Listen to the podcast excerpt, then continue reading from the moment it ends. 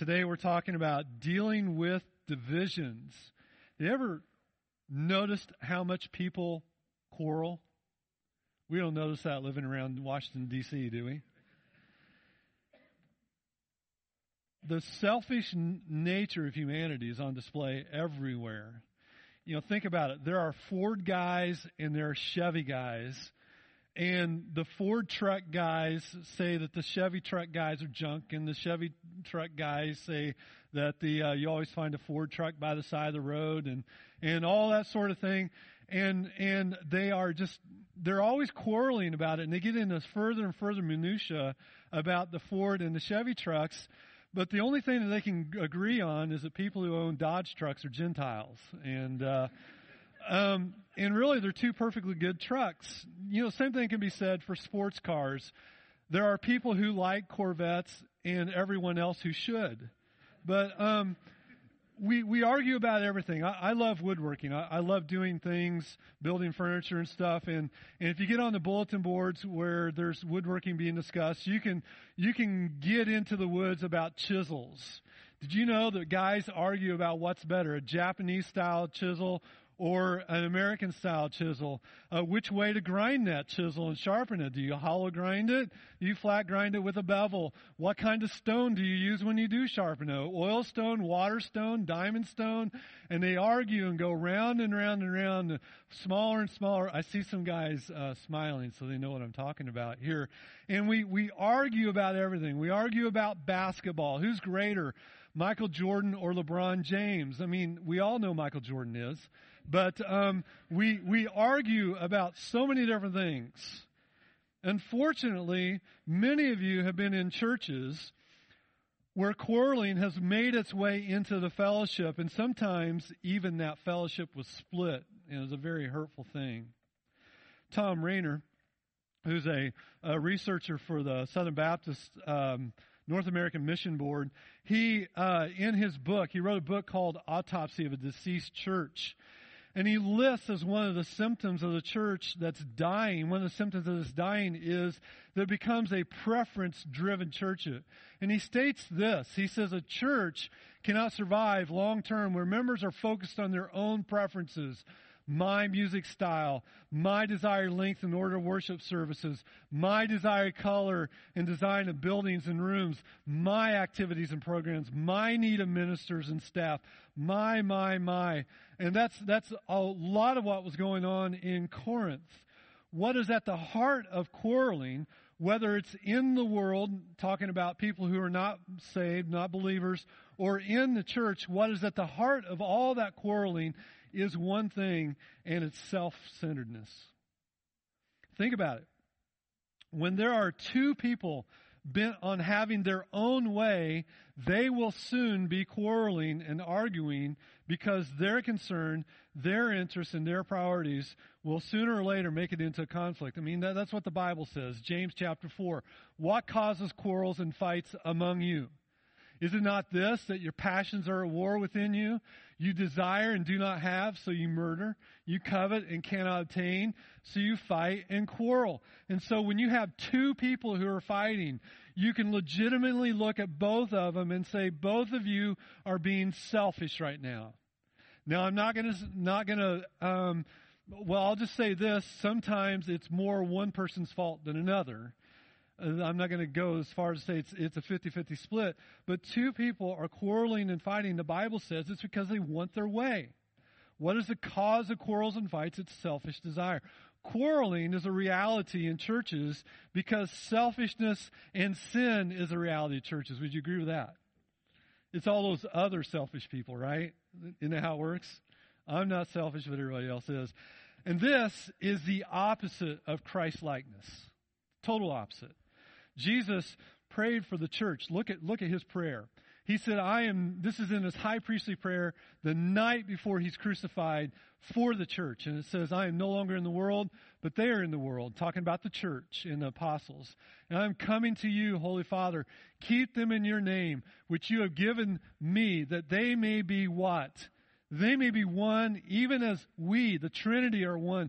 So Jesus' goal for his church is that we have a unity of fellowship and a oneness equivalent to the, that of the Trinity or like that of the Trinity. The church should be, when you walk in, it should be different. It should, you should feel the unity in the church and the love in the church. He went on to say, that they may be perfectly one, so that the world may know that you sent me and loved them, even as you love me. Now here's what he's saying here. He is saying that the love and care that we display for one another as a church should be a testament to the world that they are in Jesus Christ, and it should be uh, something that helps further the gospel. When people who do not know Christ are among a group of Christians from a fellowship, that fellowship should conduct itself in such a way that people long to have that kind of, of unity, to not have to protect themselves and guard their opinions and, and, and all these different things. Now, since selfishness and, and love are mutual, mutually exclusive, um, unity and unity is so opposite of the world. Jesus said that unity and love will further that gospel uh, because it's so different. Now, I said last week in my introduction to 1 Corinthians that Paul, this is different than all his other letters. I, um, um, all his other letters, there's, a, there's all this theology, usually about half, Romans a little bit more, theology of salvation. And then he says, therefore. It's almost all, you can almost bank on it. It's going to say for or therefore. And he's going to say, this is a doctrine and this is how you're going to act, or this is how you should act.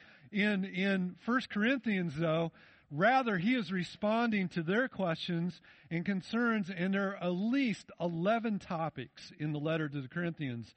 And the very first one he deals with is uh, division and quarreling. That's the very first one.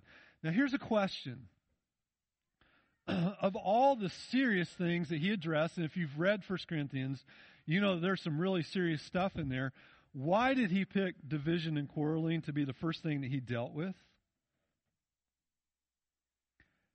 The answer is that a unified church will bear great fruit of ministry. Unity is so important for the ministry. How does the church stay unified in the ministry? And how, how do we keep loving and, and, and have that unity? Well, that's what Paul unpacks in the next few verses. And I want to give you the first thing. The first thing he says is to make the gospel a priority. Look at verse number 10 again. He says, I appeal to you, brothers, by the name of our Lord Jesus Christ, that all of you agree, that there be no divisions among you, that you be united in the same way and in the same judgment. Paul appeals to them, first of all, by the name of Jesus Christ, doesn't he? That's, that's, that's short for what does it what does it mean when he says by the name of Jesus Christ? You ever wondered that? I mean, I, I don't I don't say I don't appeal to you by the name of Jarred Edgecombe or or I, I would appeal to you in the name of Happy Hash because that didn't get stuff done around here. But uh, um, the name of Jesus Christ, when he says, I appeal to you in the name of Jesus Christ, he's, he's saying it's, it's all that Christ is. It, it's shorthand for all of Christ in all his glory, in, in, in all his power, in, in, in everything. I'm appealing to you in who Jesus is. We are to teach that Jesus is the Lord and Savior of the world, that He's compassionate, that He's merciful, that He's just and holy, that He's perfect. He's a perfect Savior. And our connection to Jesus Christ is the most precious connection that we have. And our connection to Christ is our basis of our connection to one another. He's the head. And we're the body, all connected to the head. So He is the basis for my connection for anybody that's a Redskins or Nationals fan. Packers fans, right? Uh, you know, I have a better connection that way. And I have a greater connection with them than I do all those blessed people who root for the Cowboys. I knew I wouldn't get much of a response from that, but I had to say it anyway. Um, by the way, last I got to say this, I shouldn't, but uh, last year the Cowboys beat the Packers. I didn't hear a word from anybody in Pound last Sunday, the Packers beat the Cowboys, and I was getting texts like crazy, but uh, they didn't learn anything while I was there. Look at what he says next. Look at the verse. He says, I appeal to you, brothers, by the name of our Lord Jesus Christ, that you all agree. Literally, the, the, the Greek rendering there is that you say the same thing. I appeal to you, brothers, that you say the same thing. You all say the same thing. And what would that same thing be? The answer is the gospel of Jesus Christ. The gospel, the attributes of God, the glories of the risen Savior. He's talking about the whole gospel, or we would call it maybe Bible doctrine. That you say the same thing doctrinally. He's, he's talking about um, all the things that bind us together as believers in Jesus Christ. He's, uh, that we agree doctrinally. That um, the, the core doctrines, whether it's the, the sinfulness of man, the, the, the, the perfectness of Scripture, and the, uh, the, the in, the unmistakable beauty of Scripture, or whether it's talking about the deity of Jesus Christ, or what do you take your pick, the substitutionary atonement, all of those core doctrines, this agreement that we can have with one another then works itself out in the way that we conduct ourselves, doesn't it?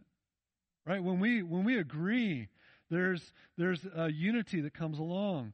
He says that there be no divisions among you, that you all say the same thing and that there's no divisions. That word is schismata, from which we get the word schisms. Um, one one uh, cardinal doctrine that the Bible clearly teaches is that there is to be unity. And in matters that Scripture is not explicit, then there is room for difference of opinion. So, what are some of the things, a difference of opinion, that we can have that doesn't affect our unity? Y'all are waiting for me to say, so then you get triggered and you can't think the rest of the time, right? Eschatology, doctrine of future things, you know, what you believe about that, there's room for unity there, believe it or not.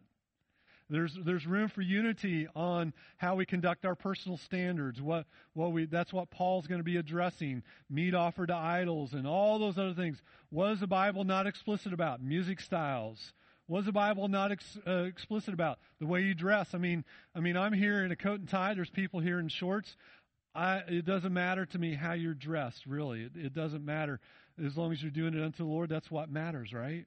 All these things are are are freeing. I don't have to wear a robe up here. Um, I do like wearing suits, though, actually, but um, I know that makes it weird. But um, what is important is that we agree on the central things, the gospel centered things. Church government, there's many ways to govern a church, and everybody thinks they're right, don't they? Everybody else is wrong. We can still fellowship with somebody who has a different form of church government than us. But we cannot fellowship with somebody who does not believe the gospel of Jesus Christ, that Jesus is the way, the truth, and life, that Jesus is the only way to heaven. We cannot and will not fellowship with those kind of people, right? Because that affects everything concerning our salvation. He goes on to say, um, that they should be united. Notice what he says. He said, You should be united. And, and that word united is a surgical term. It's cartizo. And it, it means that um, it's, it's, the picture would be like a broken bone that you, you set the broken bone and then it fixes itself and you can't even tell that there was a break to begin with, right? There, it's a broken bone. No local church can be effective if it does not heal from disunity. No local church can be effective if there's no harmony among the members of the church. Now, how can it be that a church can be united? And what he says is that everybody must have the mind of Christ. You know what it says? We have the mind of Christ. I want you to um, notice what Romans 15 says. It says, May the God of endurance and encouragement grant you to live in such harmony with one another, in accord with Jesus Christ, that together you may be one voice, with one voice, glorify God and the Father, our Lord Jesus Christ. When there is harmony, who's glorified? God. Isn't that great? When there's harmony, God is glorified. The only way for you to stay unified is to steep your mind in Scripture. How do you do that? You read Scripture. You come Sundays and hear sermons on Scripture. You memorize Scripture. You meditate on Scripture. During the week, you listen to sermons and podcasts um, on Scripture. You listen to Scripture in your car. You, you read books about Scripture, and you will be steeped in Scripture. It'll just come out. I love being around people where Scripture and, and the Lord just comes out in natural conversation. Don't you like being around those kind of people? Their mind is on Scripture. And when the church is like that, there's unity. Ephesians 2.22, in Him also you are being built up together into a dwelling place for God by the Spirit. When the Spirit, when there's Scripture in your heart, the Spirit can take that Scripture and build the church together and glorify Jesus Christ. That's what that's what uh, we do to avoid disunity. But it does happen, and so now he goes into the negative. And the first thing he says is that we are to avoid special loyalty to men. Look at verses 11 and 12 with me. For it has been reported to me by Chloe's people that there is quarreling among you. My brothers, what I mean is that each one of you say, I follow Paul, or I follow Apollos, or I follow Cephas, or I follow Christ. Um, I, Paul, I, Apollos, I, Cephas, I, Christ. That's, that's what they're saying. The problem is that the church in Corinth, now listen, what I said was keep your mind on Christ, on the gospel and doctrine. The problem is that they got their mind off of Christ. And when you take your mind off of Christ, your focus then becomes on personalities, doesn't it? Chloe was apparently a prominent woman in the church, and she reported soon after Paul left that people developed strong loyalties to certain people and factions, and and and and these factions were developing, and there's no way in on earth that Paul or Apollos were trying to draw people to themselves. You, you never find that in Scripture that Paul was doing that. Furthermore, Paul, Paul was the one who asked Apollos, or was in agreement that Apollos become the next pastor of the church. So there's no way that Apollos was drawing people to himself either. But what they were doing is they were looking back with special affection. Most likely, these people, the, the Paul and Apollos and and uh, Peter people, were looking back at the person who led them to the Lord or they're looking back with special affection to when they first came into the church Paul was the pastor. When they first came into the church, Apollos was a pastor. And you know how it is when you first get saved, how you're growing and life is great. And it's like a, a, a plant, a new plant. And in, in, in Illinois, the cornfields, you can almost literally see the corn every day is a little bit higher, a little bit higher. And that's the way you were in your Christian life when you got saved. And so you look back with special affection uh, to that. Churches do the same thing, don't they? They look back at the glory days. They, they, they look back at what was happening. Apollos was a completely different person from Paul. Think about this. You, you want to put it in today's terms? Paul was the public education guy. He was from Tarsus. Apollos was Ivy League. He was from Alexandria, right? Alexandria was the elite education center. It's the Yale and the Harvard and the Brown University and all those kind of things. That's Apollos. The Bible says that he was eloquent, wasn't he? He, he powerfully refuted the Jews. Paul had just as keen a mind as Apollos, but Paul's keenness came out in his writing and not in his speech. We see that in Scripture Paul even says, people say, you know, his words on print are powerful, but his speech is not. He was not as good a speaker. And so there's some people who said, you know what? Man, I just really got a thrill every Sunday when I got to hear Apollos speak, right?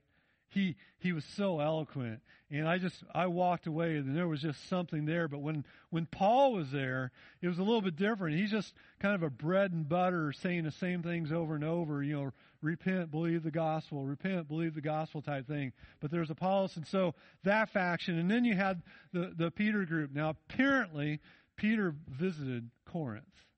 Now who's peter going to appeal to? Peter is going to appeal to the rule followers, isn't he? The Jewish guy who, when he, in Galatians, Paul said, I had to what?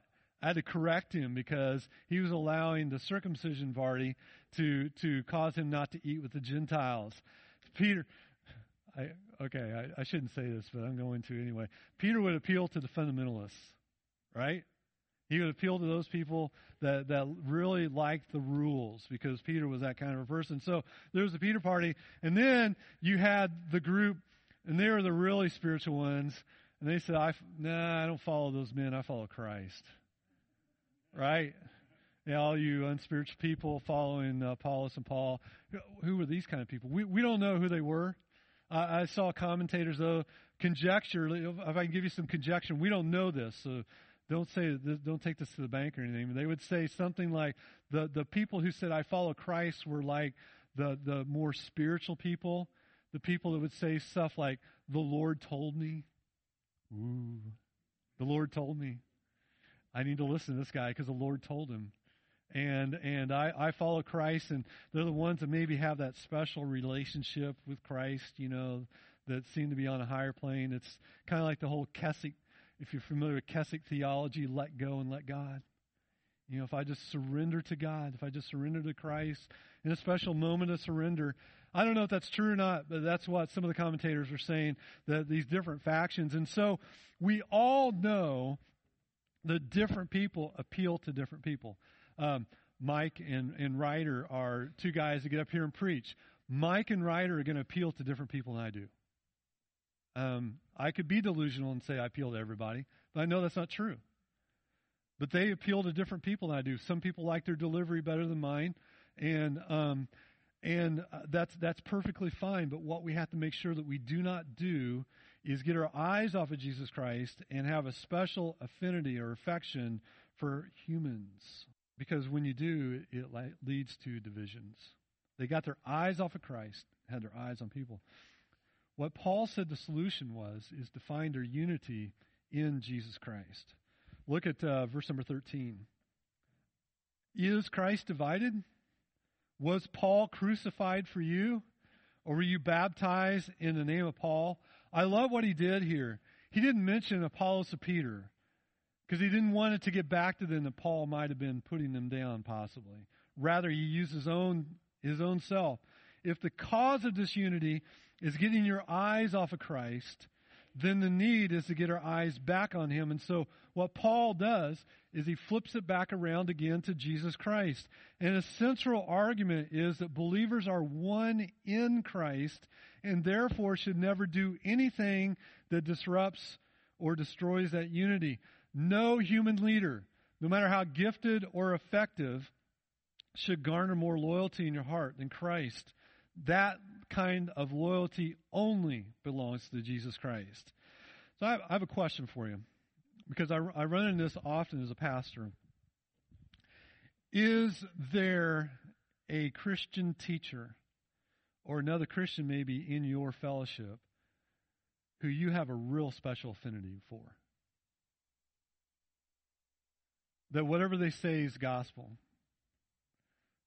that whatever they say is it, that's the definitive word. How much affection do you have for that person? This is what I mean. If somebody even acts like they're going to disagree with your favorite person, teacher, spiritual mentor, or whatever, how upset do you get with that? Do you get more? I, I've seen people um, this is going to be a little bit crass. I've seen people who get more upset if you question their favorite teacher than if you were to use the Lord's name in vain.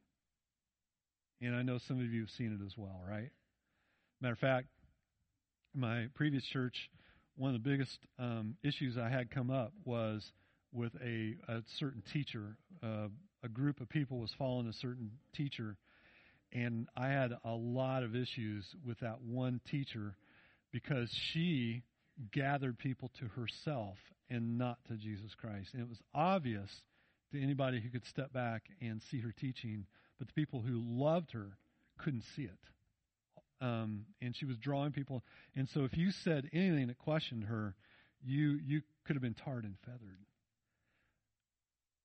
People, our unity is found in Jesus Christ. Human teachers come and go. It's it's it's um it's like um,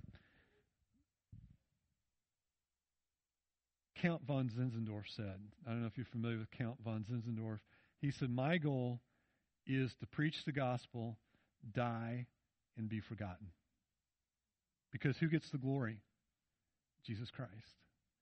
Jesus Christ gets the glory. So check your affections for your special teachers. Now, I love Paul's logic here. What he says, he wanted no part of any faction after his name. He had never been crucified for anyone. Nobody had ever been baptized in his name.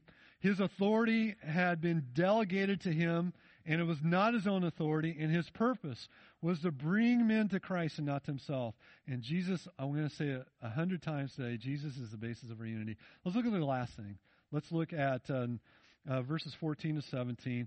His solution then is to, to division is to preach the gospel. Look at what he says. I thank God I baptized none of you except Crispus and Gaius, so that no one may say that you were baptized in my name. I did also baptize a household of Stephanas. Beyond that, I don't know whether I baptized anyone. I love this. You know what he's doing? It's obvious that he's dictating this, isn't it? He's dictating it to somebody and either one or two things happened. He said, Well, I know I, I baptized Crispus and Gaius, and he pauses for a minute. You know, well, I may have baptized somebody in Stephan's household, but I, I don't really remember. Or whoever was with him had been in Corinth, and he said, Well, I baptized uh, Stephanas and, or um, Crispus and Gaius, and then the guy interrupted him and said, Yeah, but didn't you also baptize? Oh, yeah, I did, didn't I? Don't know what's going on, but I love the fact that Paul couldn't remember because that gives me great comfort in everything I can't remember.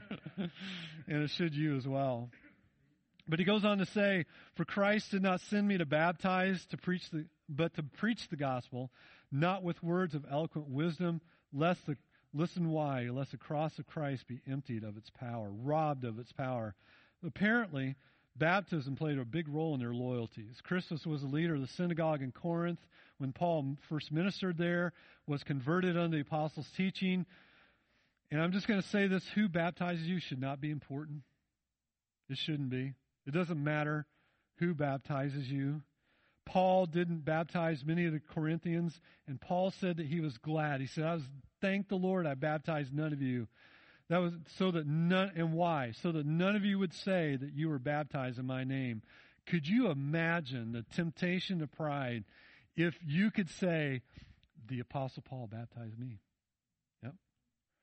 Think about this. Um, in in Judah and and uh, Galilee, when Jesus baptized, he didn't really baptize. Who baptized? His disciples. Could you imagine how much temptation of pride there would be if somebody could say, "You know what? I was one of a handful of people that Jesus Christ actually baptized. Wouldn't that be proud? Wouldn't that be a point of pride for most people? I'm going to be honest with you, it wouldn't me. Uh, I'm just flesh and blood. If if I could say Jesus Christ baptized me, there would be a temptation for pride, like you could not believe. And and I'm sure that that's uh, some of what's going on here. Paul didn't baptize anyone because he didn't want anybody to have uh, the uh, point of pride, temptation for pride. Paul communicates to the Corinthians that the person who performed the baptism is utterly insignificant. By paying attention to the person who baptized them, listen, by paying attention to the person who baptized them, they were missing out on the true importance of baptism. And that is that it's a picture of our salvation. When you read verse 16, you get the sense that he was dictating. I talked about that. And the reason he didn't focus much, uh, uh, too much on who he baptized is that his primary mission was the gospel of Jesus Christ. For Christ did not send me to baptize, but to preach the gospel, not with words of eloquent wisdom, lest the cross of Christ be emptied of its power. I say this repeatedly, I'm going to say it again. It's the simple presentation of the gospel of Jesus Christ that saves people. It's not your personality. It's not my eloquent words. The power of the gospel comes in simply telling people about who God is and what he expects and how you can escape the judgment that is to come. It's a very simple message. And we know from reading Scripture that people mock that message. And we've heard people mock that message. Those who, who cannot discern spiritual things mock the message of Jesus Christ. And, and so, um, what Paul says, they need to make sure that the gospel is being preached in the right way. And what he said, what I mean is, he said that um, he didn't want to preach with words of eloquent wisdom now, he didn't say that we don't use wisdom at all. He said eloquent wisdom, the use of the wisdom of the world. What was going on in Paul's day is called sophistry. You ever heard of sophistry? It's the rhetoric was the um, was the deal today, and the rhetorical method was invented by the Greeks. Plato, I believe, is the one that um, began. He wrote on rhetoric, if I remember correctly. I might be wrong on that, but one of the Greeks did. And uh, rhetoric was at its full flower during this time, during Paul's day. And so these eloquent, uh, see if I get this word right, rhetoricians, rhetoricians, I think it is, were going around, and, and it was a lucrative job to go around and use rhetoric and rhetorical devices and entertain people with their speech. It was like going to the movies. It was like going to a concert when, when one of these people came in town. And, and by the way, if you study Plato's um, on rhetoric, the, the, the apostles did use rhetoric in their writing. You see rhetorical devices in, in the New Testament as well. The problem is that the pastor needs to be sure that he doesn't preach with words of human wisdom. People need to be attracted um, I'm sorry, let me back up. You need to preach in such a way so that people will not be attracted by your wisdom, by your delivery, by your eloquence, and fail to see the cross of Christ. Have you ever gotten a product in which the packaging is much nicer than what's in the package? They spent all their money on the package and nothing on their product, right? Sometimes food's that way. You go to a grocery store and the package looks wonderful these wonderful pictures and you take it home and it's like, I can't even believe I might as well eat the package. It's so bad. And yet, the, there are congregations who are completely into the packaging.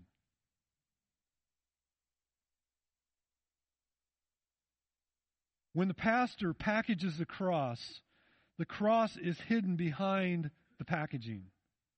So pastors present the cross in such a way to pre- appeal to men and women's felt needs, don't they? That's packaging. Let me ask you a question. Would, would you like a happy and fulfilled and satisfied and have a great life? Anybody, anybody here object to that? Nobody in their right mind is going to object to that kind of a, uh, offer.